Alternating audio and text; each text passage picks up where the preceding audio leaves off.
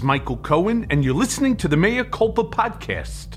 Last week commemoration of the January 6th attack on the Capitol made clear that the wound inflicted on this nation by Donald Trump and his MAGA brown shirts is still painfully raw.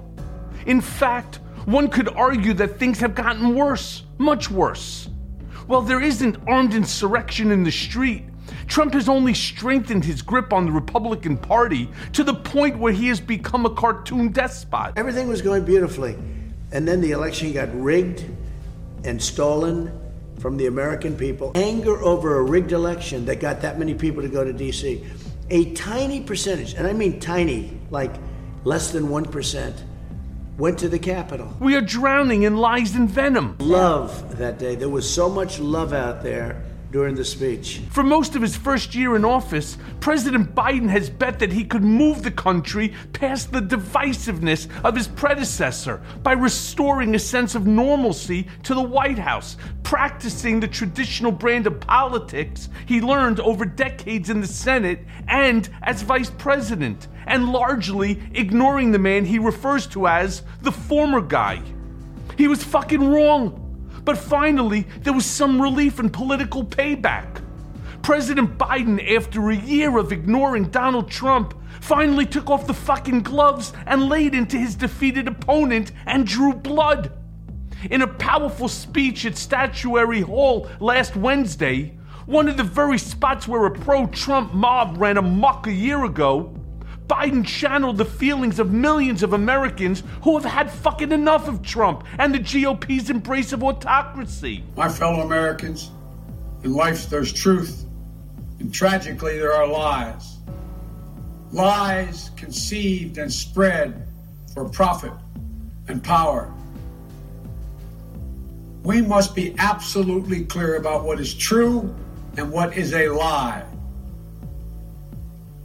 And here's the truth the former President of the United States of America has created and spread a web of lies about the 2020 election.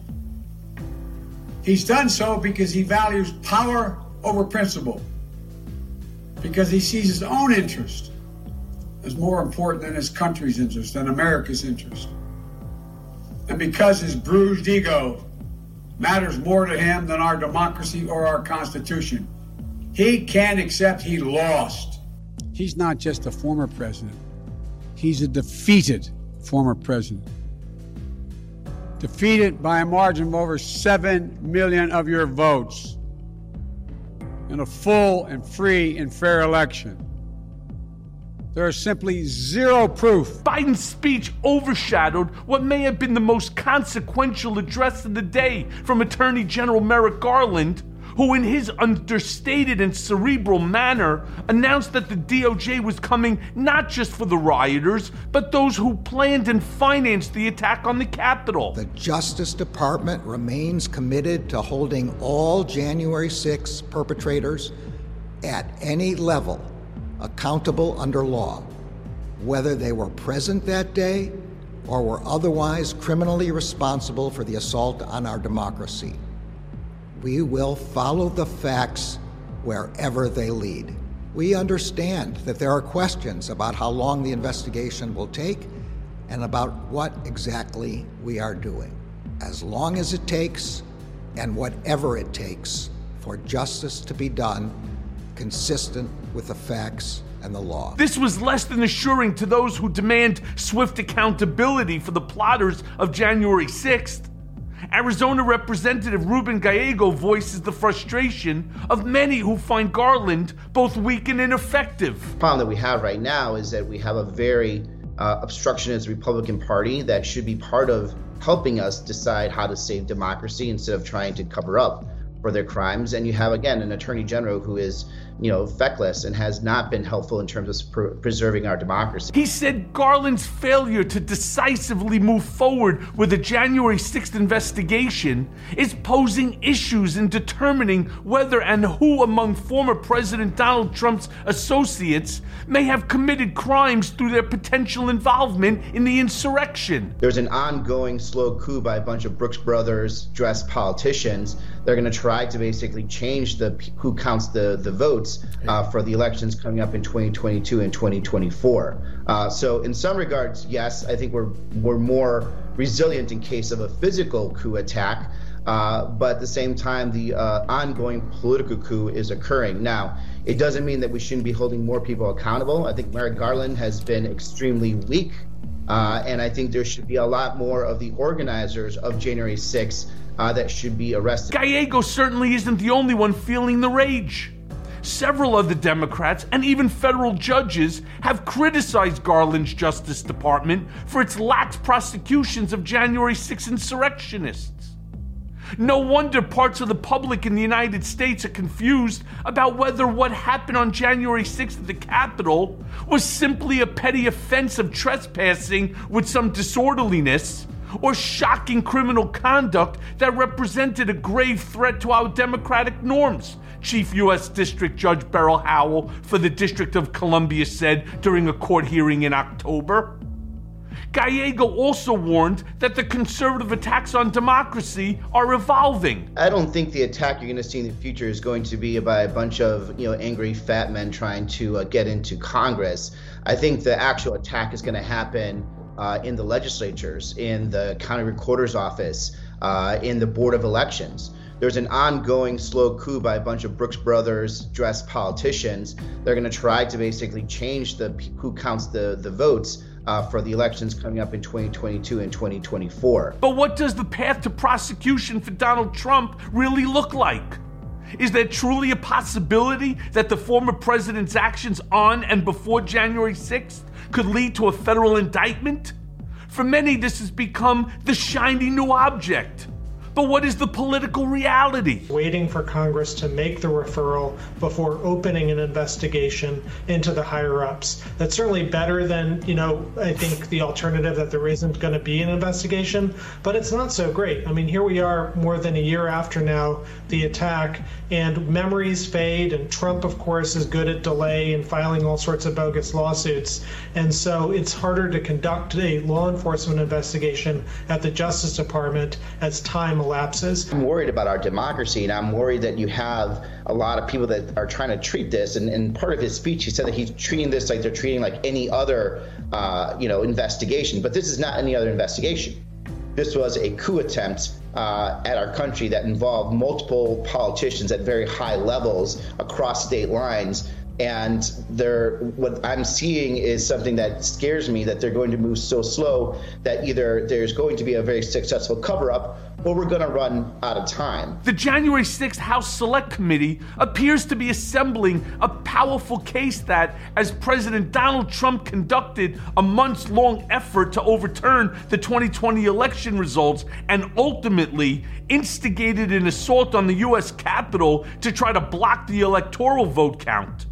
Both the Democratic chairman and the Republican vice chair have indicated this could constitute criminal activity. Do they think they have the criminal tools necessary to defend democracy in these instances? It may be that they're looking at this and saying, without an actual nexus to violence, what the president, the former president, and those around him did wasn't actually a crime. It's a threat to the Constitution. It's a betrayal of his oath of office. He should have been convicted by the Senate, but it may not be a federal crime under under the criminal code. And if so, given that this is probably not the last coup we're going to face, and look, it may not be a crime because our criminal code doesn't have a lot of experience dealing with coups. We luckily haven't faced a lot of them in this country. But if the criminal code isn't sufficient for dealing with it, I would like to hear from the Justice Department that very fact because as long as there's a Democratic Congress, they ought to be looking at changes, maybe not to address what happened in, in, in uh, on January 6, 2021, in the days leading up to it, but the next time Donald Trump or someone like him is, is on the ballot. The facts might also meet the four corners of the federal anti sedition statute, which covers those who would conspire to overthrow, put down, or destroy by force the government of the United States, or to levy war against them, or to oppose by force the authority thereof or by force to prevent, hinder, or delay the execution of any law of the United States. Conviction under this statute, however, requires proof that Trump intended the violent mob to achieve what his previous machinations, for example, strong arming the Georgia Secretary of State, cajoling the Justice Department, did not. Committee is now looking at whether Trump personally oversaw a criminal conspiracy that connects a White House plan or the White House plan to stop Joe Biden's certification from taking place on January 6th with the actual violent elements of the insurrection. And this all comes because the committee has a trove of evidence now from people like Meadows and other White House aides that suggests the White House read in uh, Republican members of Congress into Trump's plan to have Pence effectively throw the election or refuse to certify various states for Joe Biden. And so, what they are now looking at is if there's any connection between the political elements of that plan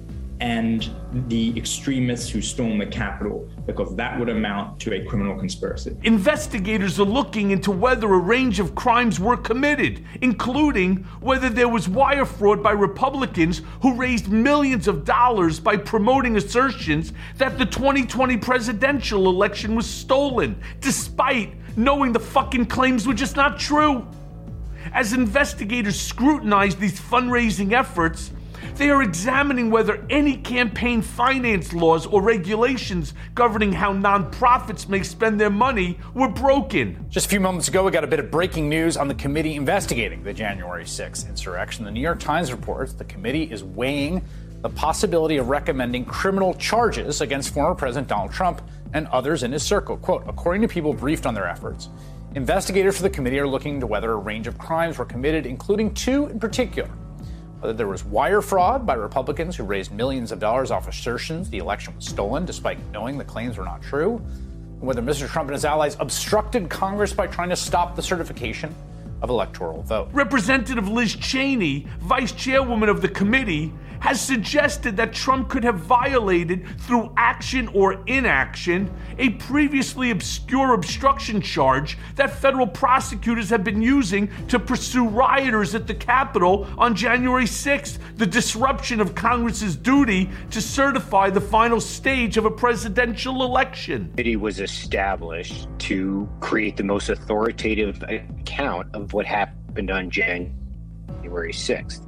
Now, like in many congressional investigations, when they got under the hood and they took a look at what happened and they've looked at these troves of evidence, they've begun to consider whether that in the end they'll have to make a criminal referral. Um, uh, Vice Chairman uh, Cheney really let the cat out of the bag on this last, you know, the past few weeks, where she publicly read from the criminal code. And what we did is we went back and did some reporting to sort of look at the extent that the committee is looking at this issue. The two biggest issues, the ones that you laid out. And look, a criminal referral uh, has no real legal weight. But what it would do is it would it would possibly change the pressure on Attorney General Garland. Whatever they have, whatever they know, it was enough for Liz Cheney to go out and say what she did, you know, in these past few weeks, where she read from the criminal code. Yes. Um, I think this committee wants to be taken seriously. They wanted this to appear like it's a bipartisan effort that is following the facts. Going out there and reading the criminal code is one of the more aggressive things that a congressional committee that has no criminal powers can do. Jim and Bennie G. Thompson appears to be in general agreement. That it appeared to be a coordinated effort on the part of a number of people uh, to undermine the, the election uh, of uh, November, last November.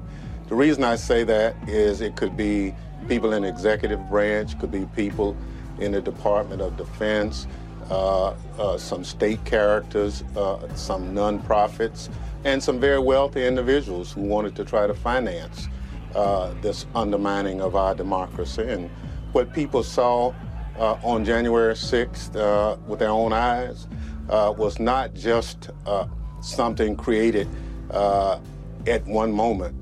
It was clearly what we believe, based on the information we've been able to gather, uh, a coordinated activity on the part of a lot of people. He's describing a conspiracy to overthrow the election, to prevent Congress from fulfilling its obligations, and to block the people's selected choice from assuming the presidency.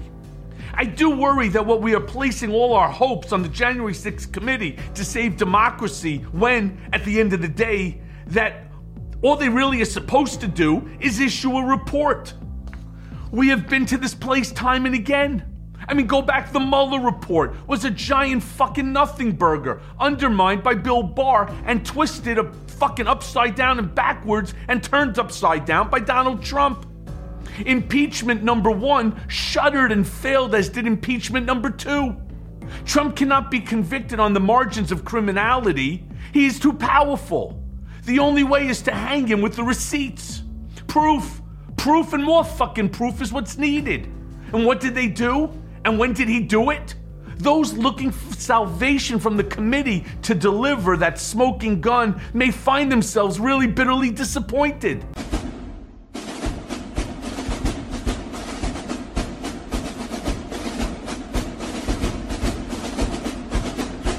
And now for the main event.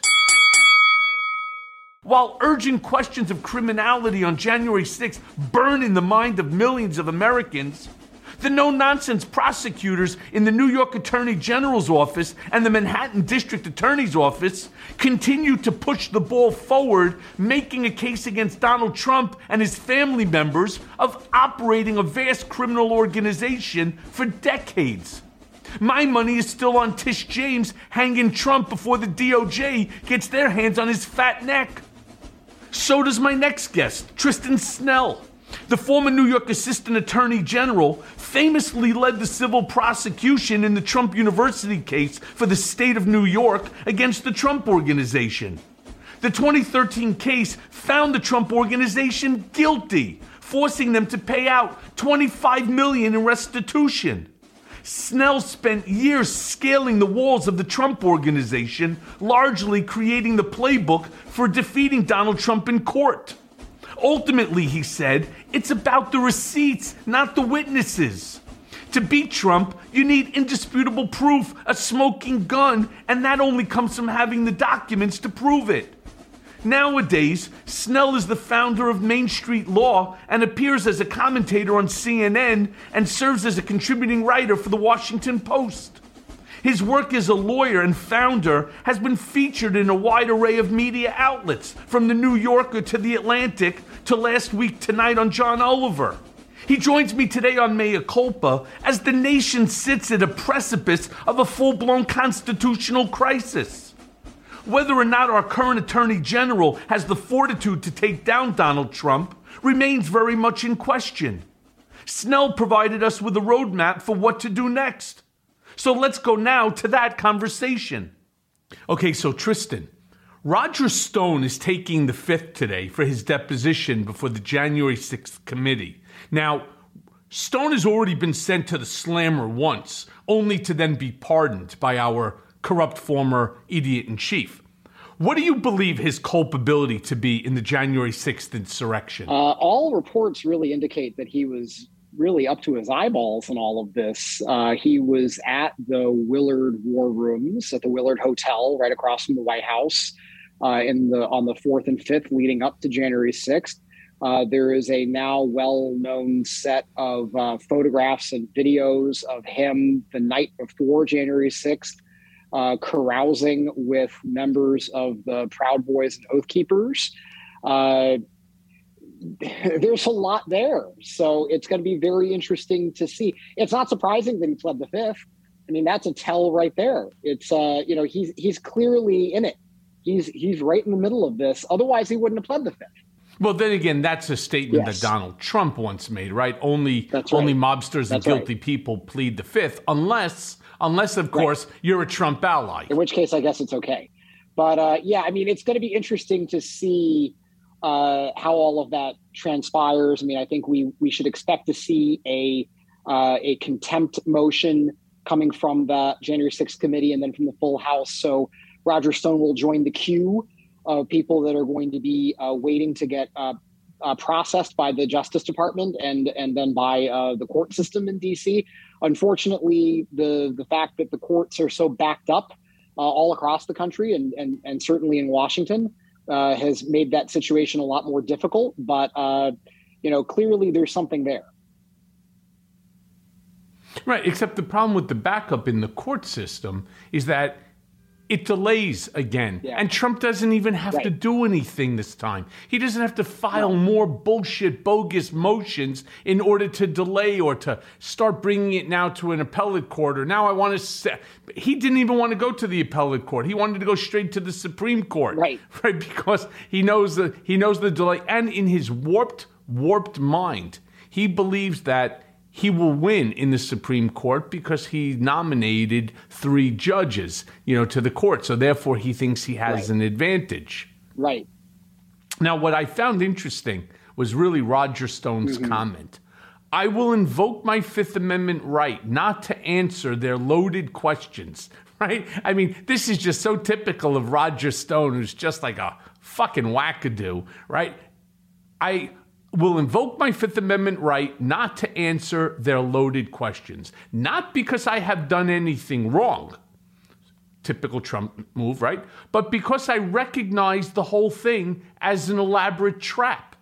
And then he goes on to say, I have said time and time again that I had no advanced knowledge of the events that took place at the Capitol on that day following to say, I don't like to see the criminalization of constitutionally protected political activity. I think it's a slippery slope.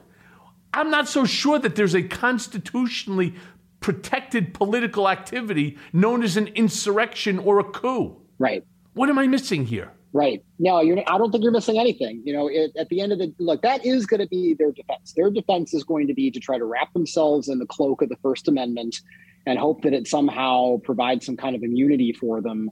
Uh, and you know, there's a lot of First Amendment. This is a very well developed area of law uh, in terms of inciting action, carrying out action, planning action, and where is the line between speech and action? Where is the line between a peaceful assembly and a, and a riot or an insurrection?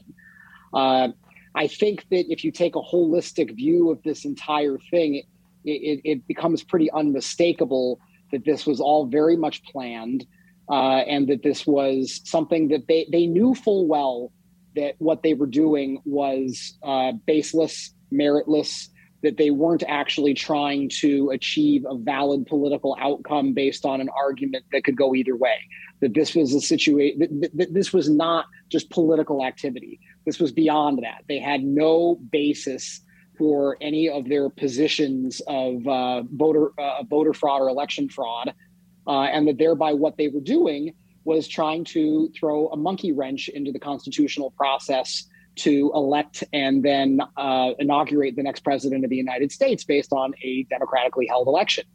Uh, and the intent piece of that is going to be the key because that'll also sort of help suss out uh, whether or not these guys can actually get convicted. I think the key there is going to be uh, the fact that one thing we do know is that there was that November 16th memo that was done by the Trump campaign to look into the Dominion claims and a whole bunch of the other claims of election fraud, finding them all to be false and baseless, uh, that there was no merit in them. Uh, and that was distributed to you know a wide group of people we don't know exactly whom yet that's one of the things that i think we, need to figure out is what communications were made within the it really it looks like a conspiracy uh, within that conspiracy who was apprised of the fact that there were no uh, there was no merit to any of these claims of election fraud? Because that that creates intent. It wasn't just oh we thought it was election fraud and then we were trying to exercise our constitutionally protected rights. No no no no no no. You knew that these things were baseless back in mid-november and yet you kept on pursuing this. And i think one of the other big keys to this is with roger stone in particular is if it looks really it, like for all the world like he could have been one of the people who was a liaison to the guys that were really there to actually act violently and to act in disregard of the law that day uh, some of these paramilitary groups. Um, we need to find out exactly what his connections were with those people what his communications were with those people. Uh, you know, it really, it certainly gives off the appearance that he was the one of the links to the Proud Boys, to the Oath, to the Oath Keepers, to all of those guys. And they weren't the only ones who came there that day with an intent to do harm and to be violent, but they were certainly among the ringleaders of that effort. Uh, and we need to know how Stone was connected with all of that. Well, I think that information has now been provided to the January 6th committee. Uh, what we saw over the last couple of days were two young um, individuals, yes. a male and a female, Dustin Stockton, as well as a young lady by the name of Jen, uh, uh, Jennifer Lawrence. Yep. Uh, not the actress Jennifer the Lawrence. Yep. And what they right, what they, what next thing we know, we're gonna get we're gonna get uh you know lawsuits against us. You know, your whole it's, it's, a defamation Lawrence. claim now. not that Jennifer Lawrence. What what's interesting is that the two of them, Stockton and Lawrence, obtained from and this was you know protected um, rally mm-hmm. for the Save America rally right, which was then promoted as a Save America March. But their permit never permitted them to march. It was merely a rally in the in an area uh, which is known as the Ellipse. Yep. That's um, in the National Mall, which is you know just south of um, the White House. Somewhere around two weeks prior to the January sixth rally that was scheduled, the two of them were contacted by Trump campaign officials, including Eric Trump and Lara Trump, and they hijacked the rally. They said, We're going to take it from here. I find that to be interesting. Now, what these two individuals have now done is they provided to the January 6th committee a whole slew of emails text messages, etc. What they've also ended up discussing with the January 6th committee are things like um, Mark Meadows being in communication with this mother daughter act that actually took over. Uh, I forget what the last name of these folks are, uh, but it was a mother daughter team that basically ended up taking over with Eric and Laura Trump mm-hmm. the this rally. Yeah. And I say this because I think it's extremely significant. And I say it's significant because what they ultimately turned over were conversations that allude to the fact that this mother daughter team had burner phones, but real burner phones, not the bullshit kind of burner phones that they put like in my allegation when they came in. They took, uh, according to them, 14 burner phones. They weren't burner phones. They were my kids' old cell phones. Mm-hmm. I have two children, my wife's old one, including my old phones, it, which also included a Palm Pilot. I don't even know if you were born for a Palm Pilot. Oh, I definitely was. Right, that's the I'm not, I'm that's the one you put the you have to put the antenna up, and it's it's uh-huh. not oh, powered by by. I used to have one. Yeah. yeah.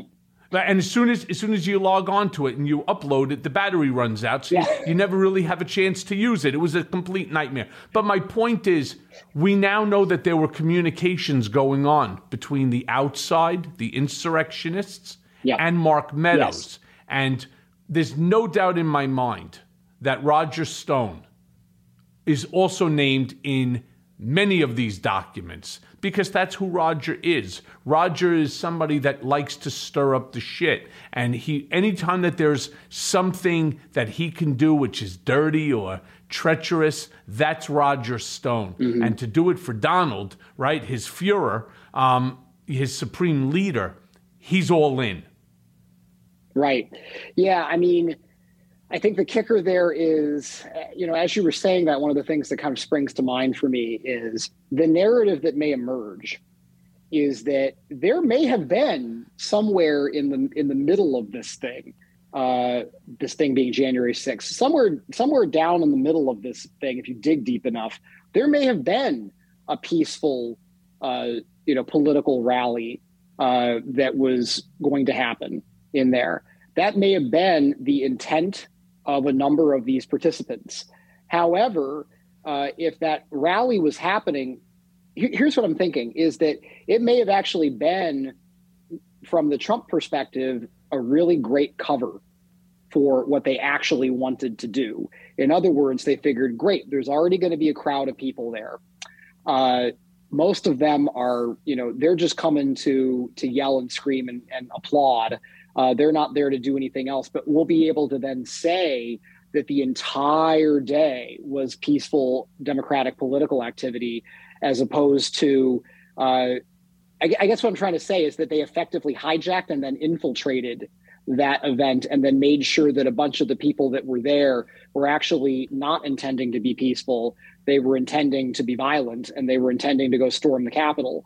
Uh, and that they were able to basically say it was a great cover. It was basically a ruse, uh, or almost like a Trojan horse, to go up to the to go up to the Capitol with a bunch of peaceful people in the mix to make it look like it was a peaceful event and to be able to say it was a peaceful event after. But they had then sort of sown the seeds of having making sure that there were all these guys there that were ready with weapons, that were ready with uh, that were that were wearing Kevlar vests, uh, that were that were uh, that had uh, batons, that had uh, you know hammers. They were ready to break glass. They were ready to attack people. Uh, they had bear spray. You know, we still, by the way, always have to thank God that these people did not decide to just arm up. Um, that we because it would have been a it would have been a it would have been an absolute mess if these people had actually brought the guns that they probably have at home uh, January 6th would have been a very, very different and much more horrible uh, day. But they were violent enough as it was. But I really, hearing you say this, it's like, look, I think that there may have been people who truly meant to just have a political rally that day and nothing more. Uh, and I think that they got hijacked and they got infiltrated. And based on what we already have seen with Stone having connections to these paramilitary groups, I think that he should be uh, definitely high on the list of, of, of people of interest uh, that the committee and then law enforcement folks need to be talking to. Uh, and and we're also, I think, we need to dig deeper as to what the connections were with those folks and people inside the Capitol, uh, including members of Congress, uh, because we still have all of the other things, which I'm, I'm guessing you might be getting to, with uh, you know why were uh, why were Mike Pence and his team's um, uh, uh, you know uh, cards, security cards, turned off. He couldn't get around the Capitol that day. why was Ayanna Pressley's panic button removed from her office that day? Uh, you know, people were then tweeting out the location of exactly where the speaker was, including Lauren Boebert on that day, tweeting out exactly where Speaker Pelosi was.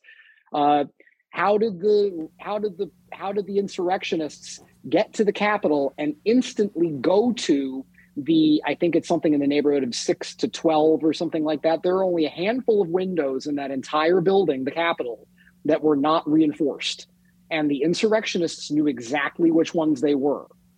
Uh, who placed the pipe bombs on January 5th? We still don't have an answer to that. There are a lot of other moving pieces to this uh, that we need to get answers to. Roger Stone probably has some answers, uh, and then there's a lot of other people that they need to go after. And the big picture here is that we're getting to a point now where I think all of these investigations are going to start jumping from the folks you're talking about, Stockton and Lawrence, the people who actually were there on the ground. And now we're, we're jumping from the troops up to the suits. And the troops, a lot of why they've decided to cooperate, Stockton and Lawrence in particular, is because they feel betrayed they feel like that the people that were there on the ground are now the ones getting punished and that the ringleaders are not getting any uh, punishment. They're not actually facing any accountability. And that is a strong motivating factor for folks like them to say, no, I'm actually going to go cooperate with law enforcement. Th- these are people that are not pro government. They're, they, they, I'm sure they are not happy to be talking to a Democratic majority committee. They're probably not happy to talk to law enforcement under a Democratic president if they end up getting uh, interviewed by DOJ at some point, which I'm sure they will if they haven't been already. Uh, but they are they feel betrayed. They feel betrayed. Yeah, except. We're except Tristan, stage. We're getting to an advanced stage now where this is going. It's starting to get a lot more advanced. Yes, it is. And I just wanted to touch on that for a second because you're not going to get people like John Eastman, who also pled the fifth. You're not going to get Roger Stone. You're not going to get Steve Bannon to utter a single word. No matter what the penalty is that's going to, they're going to stick, you know, right next to Donald, thinking that he's going to save them. They're willing to, for whatever reason, you know, throw away their their legacies, throw away their honor, throw mm-hmm. away whatever position like I ended up doing, losing my law license, my business, my family's happiness, etc. You don't need their testimony is something that I talk so right. often about here on Mea Culpa. The documents speak for themselves. Yes. And the interesting thing to me, right, is that they now have a treasure trove of these documents that implicate Meadows from Don Trump Jr right? You have Mark right. Meadows' book. That's his own words. He, you, it's everything about Meadows, who I can't help myself, but I have to continue with it. He is the dumbest asshole on the planet, right? He's the dumbest asshole on the hill. You don't put out a book of your thoughts, your your information, no. and then go and try to plead the fifth. And then we have, of course, again, as Eastman and, and Bannon, and then you have Stone. You're not going to get a word uttered about this January 6th insurrection, not because, as Roger Stone said, because I'm innocent and this is a sham, this is a witch hunt. This is fact. But we now have the documents, the documentary evidence in order to at least indict them. And let's make it rough for them and see how strong, you know, their, you know, their, their internal fortitude right is let's right. really put them to the test because you know what bothers me the most and and I, I want to get your opinion on this. What really bothered me the mm most is after reading all about the text messages going back and forth, you know, to Meadows, whether from Don Jr. and everything that came out from Meadows' own um, providing of the documents to the January 6th committee. I compare this, which is a coup attempt, an insurrection on our capital, and then compare it to somebody like Reality Winner, who got what? Right. Six years or something like right. that for one page that you know she put out there because as a whistleblower, she was concerned with the Russian collusion um, you know, conversation that was going on and decided that she could not sit back and watch them lie about this, she gets six years for treason. Well, what the fuck is an insurrection then? Is that not treason against our Constitution? What am I missing?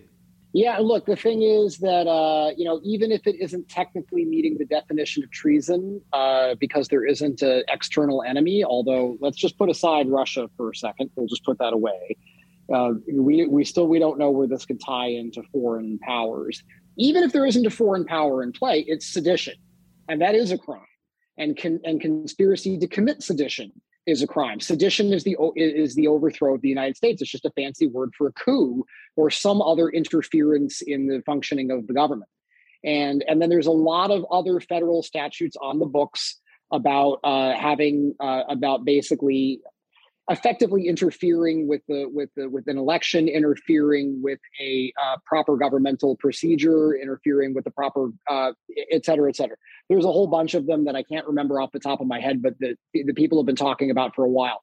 And then conspiracy to commit any of those things. So there are federal statutes on the books that are implicated here for sure. So you know, I think that part is is there. Uh, you know, you bring up indicting uh, obviously this gets into one of the favorite uh, parlor games that everybody has been playing which is you know is doj actually doing stuff behind the scenes and we don't know about it? Or is doj doing nothing yet? Uh, and you know the the surest way to get a bunch of anti-trump people to start yelling at one another online uh, is to take a strong position about how you feel about merrick garland right? Uh, you know i have i have come to the conclusion that um, you know there's a couple of things. One is that i agree with your assessment that the documents are, are, are critical here. And we the thing is look we're about you know 10 to 15 years into texting being kind of a ubiquitous activity that everybody engages in pretty much all the time. People text more than they call they text more than they email. Things that used to be emails are now done as text even for business purposes uh, the sheer quantity of text messages that people send is enormous and all of that stuff is evidence. And you don't need the person's phone. All of that stuff is is sitting there on cloud servers with Verizon and AT&T and T-Mobile. So you can go get it. Now if they used something that's encrypted on both ends like WhatsApp or Signal uh, or Telegram, and it's uh, we know that Mark Meadows was using Signal uh, to some degree, even on January 6th itself. Uh, then you potentially do need to get the person's device, uh, but you don't need their testimony. And there's no such thing as a Fifth Amendment right to not hand over a device. Doesn't exist. The Fifth Amendment is for testimony. It does not say that you are that you can uh, that you have a right not to incriminate yourself by what's on your phone. You got to hand over the phone. You got to hand over the computer. So the, the, being able to get these materials from these people is that that's that's a critical point. And then you bring up indicting. I think that gets into like, okay, where is DOJ in all of this? Uh, I have come around to the idea that I think that DOJ is probably doing something way more than we think. It's probably way more than we think, but probably a little bit less than we hope. Uh, I think it's somewhere in between. Uh, I do think that that things on their end are probably at a very advanced stage, and that they are just doing an excellent job of keeping it under wraps. So somebody like Adam Schiff can can go on go in front of the cameras and say that he doesn't believe Merrick Garland is doing anything. If I were Merrick Garland, I wouldn't tell Adam Schiff anything. I realize he's a you know senior member of the House, uh, and that you know he's on all these committees. Uh, but I wouldn't tell him anything because you'd be jeopardizing the integrity of your investigation. You don't tell anybody anything. And I, I've come around to the notion that um, here, here's one thing that's interesting. Merrick Garland, you know, people have criticized him a whole lot, but what people don't necessarily know, and it doesn't get reported nearly enough, he was the guy who took down Timothy McVeigh. He prosecuted the Oklahoma City bombing. He, he was one of the people who prosecuted the Olympics bombing in Atlanta. Uh, these were a long time ago now, but for anybody who remembers those things, those were two. Those were the two biggest domestic terrorism acts of the '90s, and two of the biggest ones ever for domestic terrorism, uh, of certainly of recent times. And Merrick Garland prosecuted both of them, and he has a reputation for being someone who's very meticulous, very methodical, and you and he has managed to like cut you, and you didn't even know it. He, he's not a flashy guy. He's not going to get in front of the cameras and grandstand. He's not Rudy Giuliani. You know, Giuliani's style as a prosecutor was very out front, very in the papers all the time, always in front of the cameras, made people do camera perp walks. He he practically invented those. Uh, you know, Merrick Garland's like the exact opposite. So I have come around to feel that there's a lot more going on at DOJ than anybody realizes, and that if if members of Congress or members of the media or commentators believe that that Garland is not doing anything, that's exactly how Garland's trying to play it. I think he's fooling everybody. I think they're doing way way more than we realize, uh, and they might not even be telling the guys on the Hill what they're doing. They're not telling members of Congress. It may be that none of them know what's going on. Nancy Pelosi may have no clue what's going on in the Department of Justice right now. Um, it's well. Let's hope. Possible. Let's hope that you're. Let's hope that you're right. We'll have that. to see. So I, what you bring up indictments. You know, I think that look, are they going to happen tomorrow? No. Are they going to happen in the next three months? No. Could we start seeing some serious indictments of ringleaders of January sixth sometime in uh, sometime in 2022? Yes, I do believe that we're going to see that. These things move slower than we like, but I think they're moving faster than we realize. So let me ask you this then.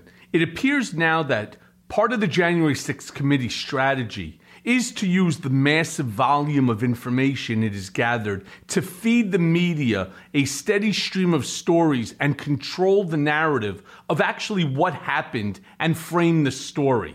I'm curious as you're watching things unfold, including the subpoenaing today of Phil Waldron, the creator of that 38 page coup PowerPoint. What, what's the larger, na- you know, what's the larger narrative that they're walking towards? Because I believe that the ultimate goal is to walk Trump into a criminal prosecution. What's your thoughts here? I think you're right. I think that they are. I think it's as it's beginning to snowball, it's beginning to build up steam. You know, people have criticized them for having all of the hearings behind closed doors, but that's typical for this kind of thing. You're not going to hold the first hearings uh, in public. You're going to hold them behind closed doors. Uh, these are depositions. They're not normally public at first. Uh, they're they're sworn. They're on the record, uh, and they want to get all the facts first. They've already been hinting that there are going to be public hearings in the coming in the coming year in the new year, and I think that that's when we'll really start to see some of this. We got a taste of it the other night when they had the uh, first they had a, a couple nights ago, uh, two different nights. We had the committee session And then we had the full House session on the Mark Meadows contempt action. And we started to see, especially from Liz Cheney, was really the the the the, the most visible person doing this. Now we've started to see we now we found out some about uh, some uh, about some of Mark Meadows' texts. That's just the beginning. We're going to start actually. We're going to start seeing more and more public proceedings from the committee, where they will, in fact, they're going to be doing this to try to to to start to tell the story. Is to the House's job here is going to be more about uh, it's about evidence gathering, and then it's going to be about beginning to craft the narrative for the public more than anything. Uh, and then queuing it up for things that can then be referred over to, to DOJ, not just for contempt, but for indictments on these much more serious federal charges around conspiracy and sedition.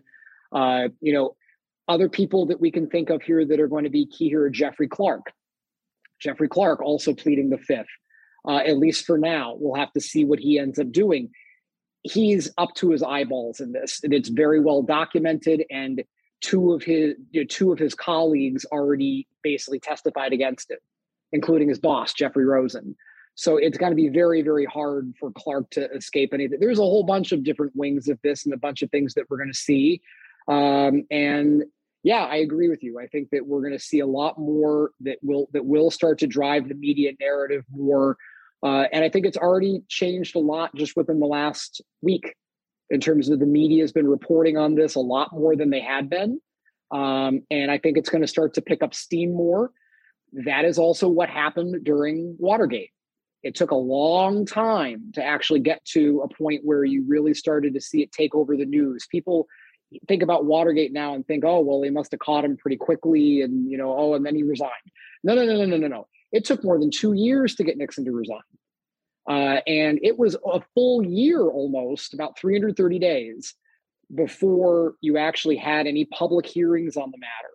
And the next day, they actually appointed a special prosecutor.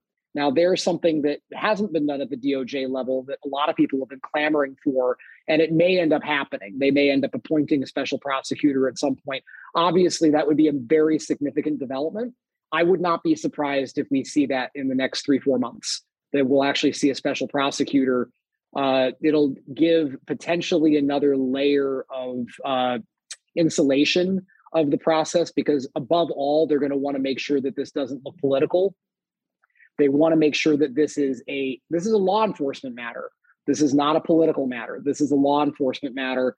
And they're going to do everything they can to make sure that it is treated the same way and that they are taking down a conspiracy the same way that they did with regard to some of these other domestic terror attacks in the past, and the same way that they have for uh, for mafia cases, uh, and the same way that they have for other uh, types of conspiracy cases. So, Tristan, I'm hoping that you could unpack something that I found a rather interesting tweet that you wrote on January 14th. And I'm going to quote. I'm pretty, I'm sure you know exactly the interesting tweet that I'm referring to. And I'm going to quote it now.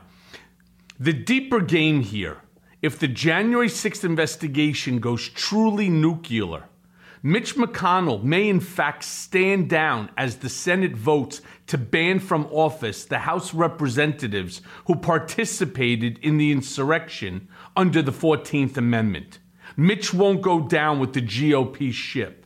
If you do me the favor, explain to my listeners what you meant here and if this is why he's been praising the work of the committee in the recent days. Yeah, that's what prompted my tweet there. Yeah, this was the other day, December 14th. Um, I do believe that it's possible that uh, look, Mitch McConnell is a is a wily old fox. Uh, he is uh, he is he is definitely a survivor. Uh, you know, he used to actually be much more of a moderate Republican back in the 80s and 90s. Uh, he was not anywhere near this conservative. Uh, if you go back and sort of go read the Wikipedia entry on Mitch McConnell, it's fascinating. But he has shifted as the GOP has shifted. But here's the thing: is that go back, rewind to January sixth, uh, January seventh, when they actually then were certifying the uh, the electoral college results.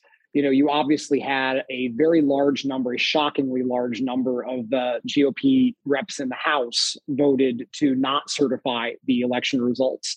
Uh, whereas in the Senate, it was way, way fewer. Uh, McConnell held a block of more moderate, uh, more in, more than maybe establishment GOP folks uh, to actually vote to certify the results. Uh, I don't believe that McConnell is going to let the let the Senate GOP block or, or caucus get dragged into the mud the way that the the way that is happening on the House side, where it's clear you had a significant amount of participation in the events of January 6th in one form or another. We don't know quite yet if it was truly criminal, but certainly some involvement, I'll just put it for now, by quite a few uh, representatives of, of the House on the GOP side. Uh, now, th- where, where is this going?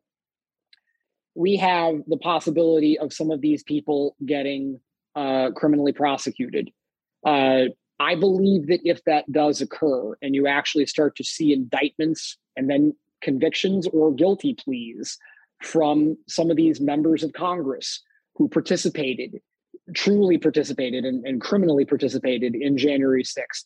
Um, I'll give an example. Uh, you know, if they were uh, giving out information about the whereabouts of certain members of Congress that were being targeted that day, if they were uh, involved with uh, any other security breaches or giving away, uh, you know, the location of the non-reinforced windows, giving tours to the insurrectionists so that they were able to case the building uh, on the on January 4th and January 5th.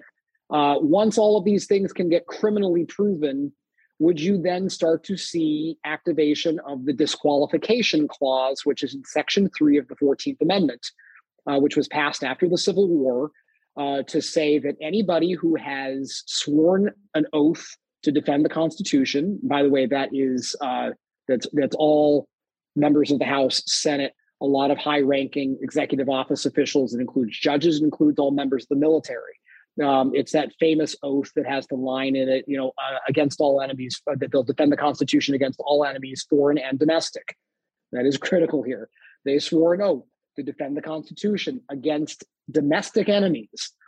Uh, if they swore that oath of office and then participated in or gave aid or comfort to an insurrection, they can be banned from all office, federal, state, of any kind, uh, by a majority of both houses of Congress, by a simple majority. Uh, there is some potential legal interpretation in there that we don't need to get into right now. They then that then that ban can get lifted by a two thirds majority of both houses. Uh, but this disqualification clause is something that we all need to keep an eye on because it's one thing to say, oh, some of these people are going to be going through the criminal justice system potentially. It's another thing entirely to then say that they could actually be banned from office for life. Uh, because astoundingly, it is possible that some of these people could actually get reelected even if they're criminally prosecuted. Uh, but if the but if there's a majority in the two houses of Congress to ban them from office under the disqualification clause, then they're out and they're not going to be able to run for Congress again. They can't go run for state legislature in their home states. They can't go run for governor. They can't go run for president. They can't go run for anything. They're out for good. Um, unless they get a two thirds majority to let them back into uh, being eligible for office again. And I think the, the big question there is, especially with this with the persistence of the filibuster, is is Mitch McConnell going to allow that to happen. There's a there's a Democratic House majority right now. Question whether it'll still be there by January 2023, but right now it's there. So if you actually had one of these Republican House reps who participated in the insurrection, uh, would they get a majority of Democrats in the House to say that they should be banned from office? Yes, I think you get it. Um, but then the question is, would the Repu- would, would, the Republicans even allow that vote to happen, or would they filibuster it?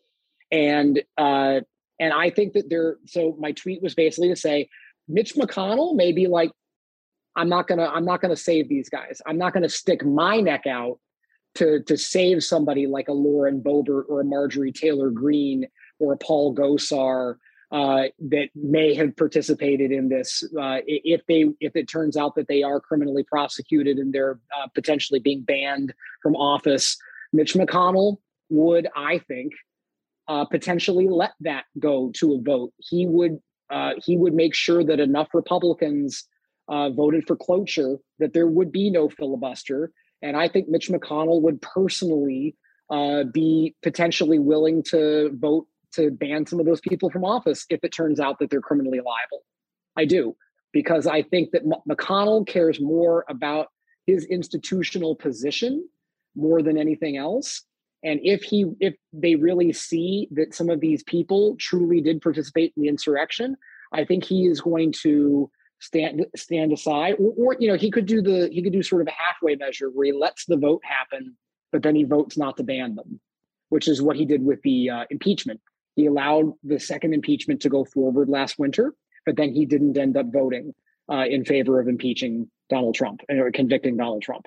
Uh, but i actually think that mitch mcconnell could could could actually let these people twist in the wind rather than using the Senate to defend them. So let's go back because we were talking before also about the phone records that you don't have a Fifth Amendment right to your phone records, your computer records, emails, text messages, etc. It's almost one year now since the insurrection, and there has not yet been a subpoena for Kevin McCarthy's phone records. The same holds true with Josh Hawley as well as Lindsey Graham. First off, what relevant information do you think that they have to provide? I think it's got to be a shit ton, right? And why do you think that it hasn't happened yet? I mean, this is the part that I think frustrates America, at least Democrats. It's frustrating the fact that it's a year. In a year, we expect our representatives, those that are sitting on these committees, to at least act expeditiously. It does not take a year to get Lindsey Graham, Josh Hawley, Kevin McCarthy's phone records. Fuck, they got mine in like a day. So I know that it's possible to do it. Why not? Why haven't they done it yet? It's politics. You know, the difference between your situation and this situation is that uh, is that they weren't they weren't worried about political repercussions and going after you, right? Uh, the the the fact that these that the situation is so fraught politically, I think, is the reason why we haven't seen those happen yet. I tweeted about this the other day too. I actually believe that the reason why they haven't gone after those guys yet is because it's it, it's a heavier lift politically, is the way I put it. Uh, I I believe that. So let's just be clear. I believe that they probably already have a lot of records on those three folks, uh, on McCarthy, on Hawley, uh, and Graham uh, from the phone companies. I think they already have plenty of data from on those three guys from the phone companies. Uh, they haven't subpoenaed those three people individually yet. I think that we. I think they're going to work up to that point. I think what you're going to okay. see probably is they're to they're to get some really good text messages from those guys to one of the people who have already been implicated. And then they're going to be ready to share those text messages publicly so that they basically build a public case for this is why we're actually going to be going after the House Minority Leader, Kevin McCarthy. This is why we're still going to start going after members of the Senate. Um, and I, I think that we're getting there. That's my, that's my take. I and it and again, the same answer for why it's taken so long. It's politics. That's the reason why it, it took it took them. It's frustrating. Don't get me wrong. I'm not I'm not apologizing for them. I'm just I, I'm just pointing out that I believe that that's why it's been taking so long. It took them six seven months just to get the damn committee. You know, just to actually appoint a committee. Um, they were and i think part of the reason why there's some of it was the was the sort of like politically sensitive nature of then the fact that they're going after the recently left the recently uh, you know left republican president and the fact that they're going after members of congress who were implicated in all of this uh, that's uh, that's part of why it's politically fraught. And then i think the other reason that's political is because they didn't want that to be the first thing that happened in Biden's new term. I think that's also why we didn't see any action on it in the first six months of the year, because they wanted to have Biden's, they wanted to get Biden's legislative program built and into Congress. Uh, and and I think that the administration was also up to its eyeballs dealing with COVID. Uh, okay, so allow me allow me then to Yeah. expand on that question for you. Yep. Because the larger question is now that they are going after the phone records Yes. of the Sedition Seven. That's Boebert, Biggs, Cawthorn, my my all time favorite, Matt fucking Gaetz, right? Gohmert, another idiot and a half, Paul Gosar, jerk off, right? Marjorie Taylor Greene. There's nothing else anybody can say about that piece of shit. Each um, Perry. Do you think that this where we truly find out what actually went on on January 6th and who was involved all the way up and then all the way down? Yeah, I think we're going to look. And again, remember, I believe that they actually already have a lot of those records from the phone companies.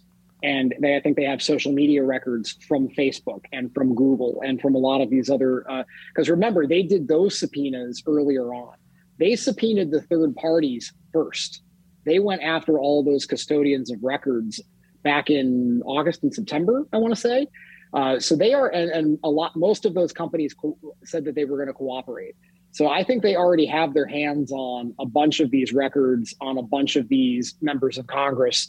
Um, I think that the reason why they're going after them individually is because probably some of the third party tech companies didn't necessarily give everything right away. Uh, also, because they want to see if there's anything that was missed. And then also because I believe that some of these communications were done on encrypted forms of uh, of communication where there's end-to-end encryption. Uh, you know, if you've got end-to-end encryption, then arguably, God only knows. Put it this way: for one thing, just because a platform says it's end-to-end encrypted doesn't mean it is. One, two. If it truly is end-to-end encrypted, then what that means is that the platform, uh, say Signal, arguably has no way to produce the texts that somebody like Mark Meadows sent on Signal on January 6th. Thereby, you actually have to get those texts from one of the two people who sent the texts, right? Okay, but actually have to Tristan, but Meadows. Tristan, yes. Yeah. Yes, but Tristan. Let's just use Mark Meadows since you brought that Sure. out as the example here. Yeah. There are statements made between Don Jr. and Mark Meadows, between Mark Meadows and other of these insurrectionists, the rally organizers, etc. You don't need 50 different aspects of this case in order to indict this fucking asshole. All you need to do is take one. Take two if you really want to waste your time. I think that the fact that they're intending on subpoenaing 300 people, or they already have, that they intend on you know, speaking now to hundreds of witnesses for what? You don't, I say this all the time on Mea Culpa, and it gives me agita. You don't need to kill 100 people to be a murderer. All you need is to get him on one. There's more than enough here to show. Just between Don Jr. and Meadows, that Trump knew about it, that Meadows knew what was going. And that should be more than enough to create an indictment. Now, if you want to find some other stuff, sure. The stuff that's encrypted right um, on both sides, okay, you're not going to get it. But I guarantee you that they already have at least a dozen, a half a dozen, just ironclad information that would be more than enough to bring to a grand jury and to indict because we already know that grand juries is a one it's a one-sided event. It's not as if the other side is there defending themselves. Fuck it bring the indictment then bring them in and let's and put the pressure already onto it. But i i want to ask you something because it goes back to this whole thing about indictments and legal fees. It was recently revealed that the RNC agreed to pay $1.6 million worth of Trump's legal bills. Now, you know I have an issue with, with all of this, but I'm curious what that arrangement says to you. First off, why would they need to pay the bills if he's a billionaire? And secondly, are they that tied to Trump that they need to bail him out of legal trouble? Because I saw Ronna Romney McDaniels, who's, look, I've spent time with her when I was the uh, RNC vice chair of the finance committee. She's a total supporter. I mean, she, in her mind, Donald Trump walks on water. I mean, what is this really? What is this really saying to you that the RNC, which is supposed to be for all Republicans, right, throughout the mm-hmm. the entire country, is using this money. Instead, they're dumping $1.6 million into defending an insurrection. I mean, for one thing, if I were a Republican donor, I'm not, but if I were a Republican donor, I would, and, and wasn't super fond of Trump, uh, and even if I were fairly supportive of him, I would be pissed. Because let's just be clear, let's unpack it just a little bit more. This is this is this has nothing to do with even with January 6th. This has nothing to do with, you know, look, Trump is going to get investigated uh, I think ultimately indicted for his role just merely with the wing of the uh, uh, of the January 6th conspiracy revolving around DOJ. His efforts to try to to get Jeffrey Clark to basically weaponize DOJ, uh, I think, uh, and and get them to falsely declare that there had been election fraud. I think that that's probably going to result in something criminal for Trump. But that we're not even about that. This is about his private business uh, his private business cases where he's uh, facing both criminal and civil investigations here in New York from the Manhattan DA's office and from the uh, New York Attorney General's office regarding uh, possible tax and lender fraud uh, here uh, with regard to the Trump organization. Those are the legal bills that we're talking about that that that now the the RNC has paid 1.6 million dollars of. Um, that is unprecedented. Nobody has been able to point to any situation in which this has happened before. One of the two major political parties has actually paid uh, a anybody's personal, you know, business legal bills, uh, criminal defense legal bills. Uh, you know, yeah, it definitely, it, you know, that was one of the, you know, points I made on Twitter really quickly was that, you know, if, if you're a real billionaire, you don't need a handout to pay your legal bills. You don't need somebody, you know, giving you 1.6 million dollars to cover your legal bills if you're supposedly a billionaire. So it kind of puts the lie to the notion that you know Trump is this very successful uh, business guy, uh, especially these days. Uh, but then there's also the fact that, yeah, to answer your other question, the RNC is that in thrall to Trump. There's just no way around it. He is their meal ticket right now. Um, he is the main reason that they're able to raise money. Uh, if there is a divorce between Trump and the RNC, uh, you know that would it, the RNC would cease to be able to raise most of the money that it can raise. Uh, and apparently, there it was buried in some of the news reports from this yesterday. But there was a little note that jumped out at me, which is that Ronna McDaniel has had to plead with the president not to form a third party. So I think that the Republicans, the RNC is uh, the better way to put it is they're scared of what will happen if Trump turns on them. I think they're very scared that Trump is just going to wake up one day and write one of his little, you know, email statements uh, and declare that he's starting his own political party, and that he's uh, or that he's going to run for president as an independent, and that he's going to leave the Republican Party.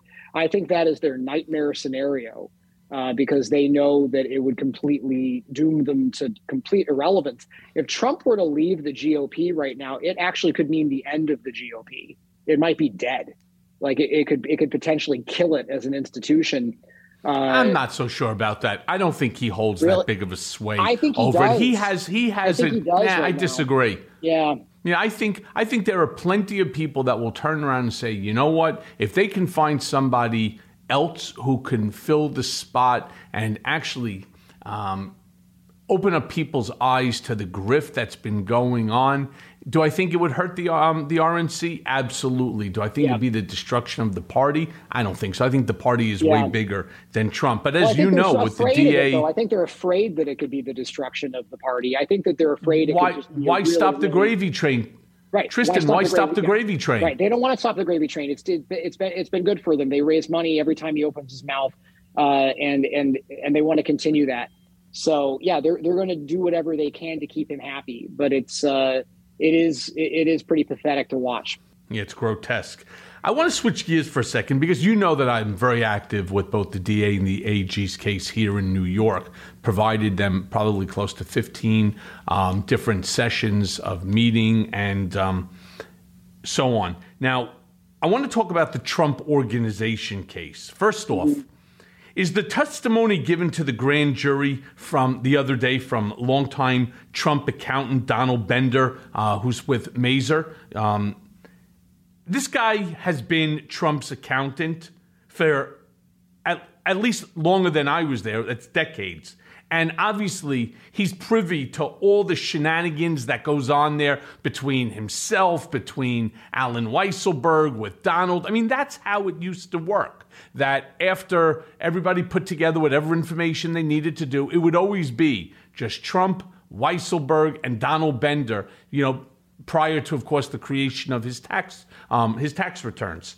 Um, what do you think that Donald Bender knows? And what kind of a deal do you think he got in order to talk? So, uh, under New York law, as you may know, uh, if you testify before a grand jury, you get immunity as to that testimony. It's the sort of king for a day or queen for a day immunity. Uh, also, uh, prosecutors, especially at, a, at the sort of higher level, your more prestigious prosecutors' offices, are not in the business of putting witnesses before a grand jury without that witness being helpful. They're not just going to put someone before the grand jury if it's not somebody that's going to help the case. Uh, so, my read on this, if you read between the lines, is that Donald Bender testifying before the grand jury the other day doesn't mean he's cooperating full stop, but it means he's being helpful, at least in part and that the Manhattan DA's office uh, was was convinced enough that what he was saying was helpful that they wanted to put him in front of the grand jury. And there's the implication that then he is now immune with regard to the testimony that he gave uh, before that grand jury. Uh, I do believe this is a very significant development. It did not get a whole lot of press attention. Um, it is just it's another brick in the wall, but it's a it's a pretty big brick. Bender's been there since at least the 90s. Um, certainly for the time period that these prosecutions are gunning after runs from around uh, anywhere from 2003 to 2006 to pretty much the present day, uh, and certainly up to the point that Trump became president. Uh, so Bender was was involved that entire time, so he knows where all the bodies are buried, uh, so to speak. Uh, except the bodies here are numbers right? And and the question is like when they came up with these widely uh, different di- uh, uh, valuations of properties, how was that decision made? Uh, and you know, and and that bears on intent. So for the criminal case, that intent is critical because that's how you're actually going to find whether or not there was a crime there. You're going to need to be able to prove intent, and you're going to have to prove it beyond a reasonable doubt. It's a high hurdle. Uh, however, they have a really good start to clear that hurdle by things like 40 Wall Street, a 3,300% disparity between the tax value that they stated and the value that they stated to lenders. 33 times, 3,300%. Um, that's no accident. That's not Donald Bender, you know, missed a number. That's not like somebody messed up the Excel spreadsheet. That was a deliberate act. There's no way that that wasn't intentional. Um, obviously, if you can get testimony that reinforces that fact, that it's like, yes, I I provided whatever the numbers were, and we met, and blah blah blah. If if he was actually testifying as to what happened in meetings with with Weisselberg and Trump, I mean, that's really the nightmare scenario for Trump and for Weisselberg and for the Trump organization. So that's one. And then two, we can get to later, which is the civil case with the AG, which is a totally different situation in which the uh, in which the entire setup is even more favorable to the government. So let me just correct you on one thing. What they're really looking at is not going back into the 1990s, uh, the early 2000s. They're looking based off the documentation that I provided to the House Oversight mm-hmm. Committee, um, and because they have those documents as well. Mm-hmm. We're really talking about 2012, 13, 14, and 15. I mean, that's even at right. a time that he claimed that his home, his triplex, was 33,000 square feet with a value of $100 million, and then bounced it up even higher higher than that. In fact, mm-hmm. the apartment is 11,000 square feet. So how the hell Donald doesn't know right. the fact that the footprint's not 33,000 feet, which of course he's not only the developer, he's the resident. So it's just honestly right. it's it's so it's it's comical. I would love to be up there prosecuting because i would make it into a saturday night live you know episode in a skit. You know what do you mean it's not 33000 uh, it's not. But you know uh, tristan as we wind down the hour i have just two yep. um, additional questions for you. Sure. Trump's deposition before the new york attorney general is upcoming. Yep. Now, I've read some of his um, depositions, and I can tell you they're they're almost comical because he thinks circular. He lies like a fucking rug, and it's like you could start in one direction and you end up with another direction. Ultimately, him telling you that the valuation of the building is what I say it is. Right? That's really not how you'd make a determination of a value. But there's talk that if he appears, that he's likely going to have to plead the fifth, which would be, um, you know, the king of all irony, right? I'm curious what you know about his testimony and what you think that the AG is looking to get out of this. Yeah, so real quick, one thing with the civil case is that there you do not have to prove intent. You just have to be able to prove that there was a deception. You don't have to prove that it was an intentional deception. That's number one. Number two is that because it's a civil case, it is a preponderance of the evidence. Basically, like, is the evidence 51% versus 49% in favor of liability, uh, as opposed to beyond a reasonable doubt, which is like, you know, pick a number, but it's like supposed to be like, you know, 99% certain that the, that the, that the person had criminal liability. So the standard is way, way more favorable to the, to the, to the government in that case, in a civil prosecution there. Uh, so it's a Trump already has, you know, a huge uphill battle here to, to be able to prevail in this civil case, given the disparity in the values between what was claimed to tax assessors versus what was claimed to lenders. So Trump's deposition, yes, he is an absolute nightmare in depositions. If I were, if you're any any Trump's lawyers, it's just like you're literally just up at up at night with cold sweats, you know, fearing what's about to happen because he's going to go in there and he's just going to go around and around in circles. And yeah, they could actually get him to be like, uh, yeah, yeah, you know, basically what you said, like, you know, the, the, the property value is what I say it is. He could actually say that. Um, if he pleads the fifth, here's the interesting thing: you can't plead the fifth in a civil case the same way you can in a criminal case. If you mm-hmm. plead the fifth in a civil case, it does protect you from that testimony being used against you in the criminal case. That is true, uh, but the civil court is allowed to take the inference that whatever you were declining to answer, you are liable for. Uh, that the answer was bad, that you had something to hide. So if Trump pleads the fifth during that civil deposition, he is really, really going to put some nails in the coffin in terms of that civil case. Now, the civil case will not result in him going to jail, civil, not criminal. However, I, and I've been beating the drum on this, it could result in a nine figure uh, payment to the state of New York. And some of that could go to the lenders, some of that will go to the state as penalties, and others will go to, to the state for back taxes that should have been paid in the first place. Uh, which brings me to my last question. Which brings yep. me to my last question to you. Because you wrote early, and I agree with you 100%. I too have been beating the shit out of the drum on this. Yep. You wrote early how the AG's case will likely destroy the Trump organization. Explain how, you know, and why this will happen, and then what happens to Trump. And of course, again, we're talking about financially.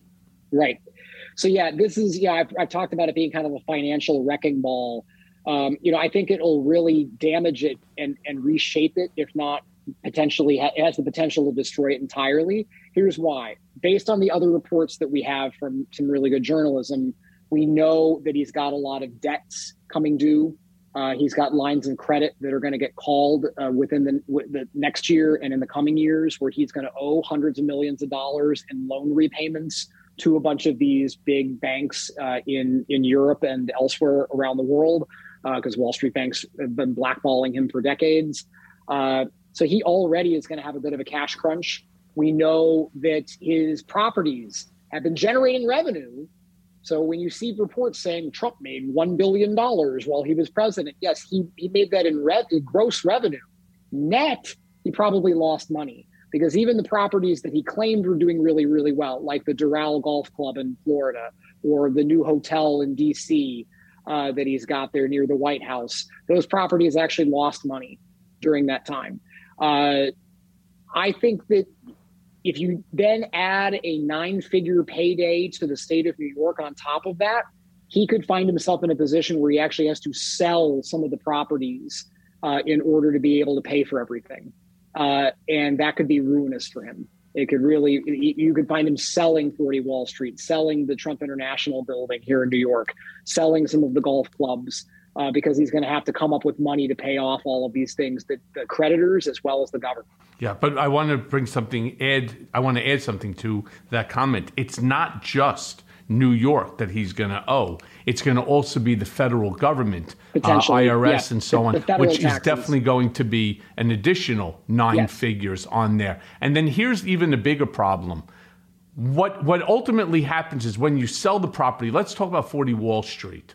If he sells 40 Wall Street, he has a negative basis in that property. So if he gets 300 million dollars to it, a buck 50 of that is going straight off the bat to Uncle Sam right. as a That's right. capital gain. That's right. So Yes. that's the big that's the big issue here.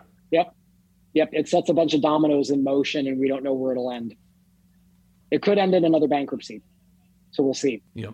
Well, Tristan, let me turn around and say thank you for joining me again on Mea Culpa. Uh, it's always a great conversation. It's always an insightful conversation. Uh, of course, I end up getting a little bit more, you know, heated up than everybody else. All my guests. I, you know, one day I should go on somebody else's show where I'm not getting heated up. But I want to thank you and I want to wish you a very happy New Year to you and your family as well. So please stay safe, and um, I hope to see you back here on Mea Culpa soon. And now for today's Mea Culpa. In thinking about Merrick Garland's address before the January 6th anniversary, I am worried that the DOJ will never prosecute Donald Trump. I did not hear any sense of urgency, despite the fact that Garland stated that the attack by design interfered with a fundamental element of American democracy the peaceful transfer of power from one administration to the next. Well, why did the attack happen? Simple. Trump's nonstop fucking lies from election day in November of 2020 on, including his summoning supporters to Washington on January 6th for a wild time and his urging them on that tragic morning to stop the steal. The January 6th attack simply wouldn't have happened if Trump hadn't engaged in that conduct, but had instead accepted the fact that he lost the fucking election. Every day that we don't pursue action against the true plotters of this day is another moment where they're able to obscure and muddle the truth of what actually happened.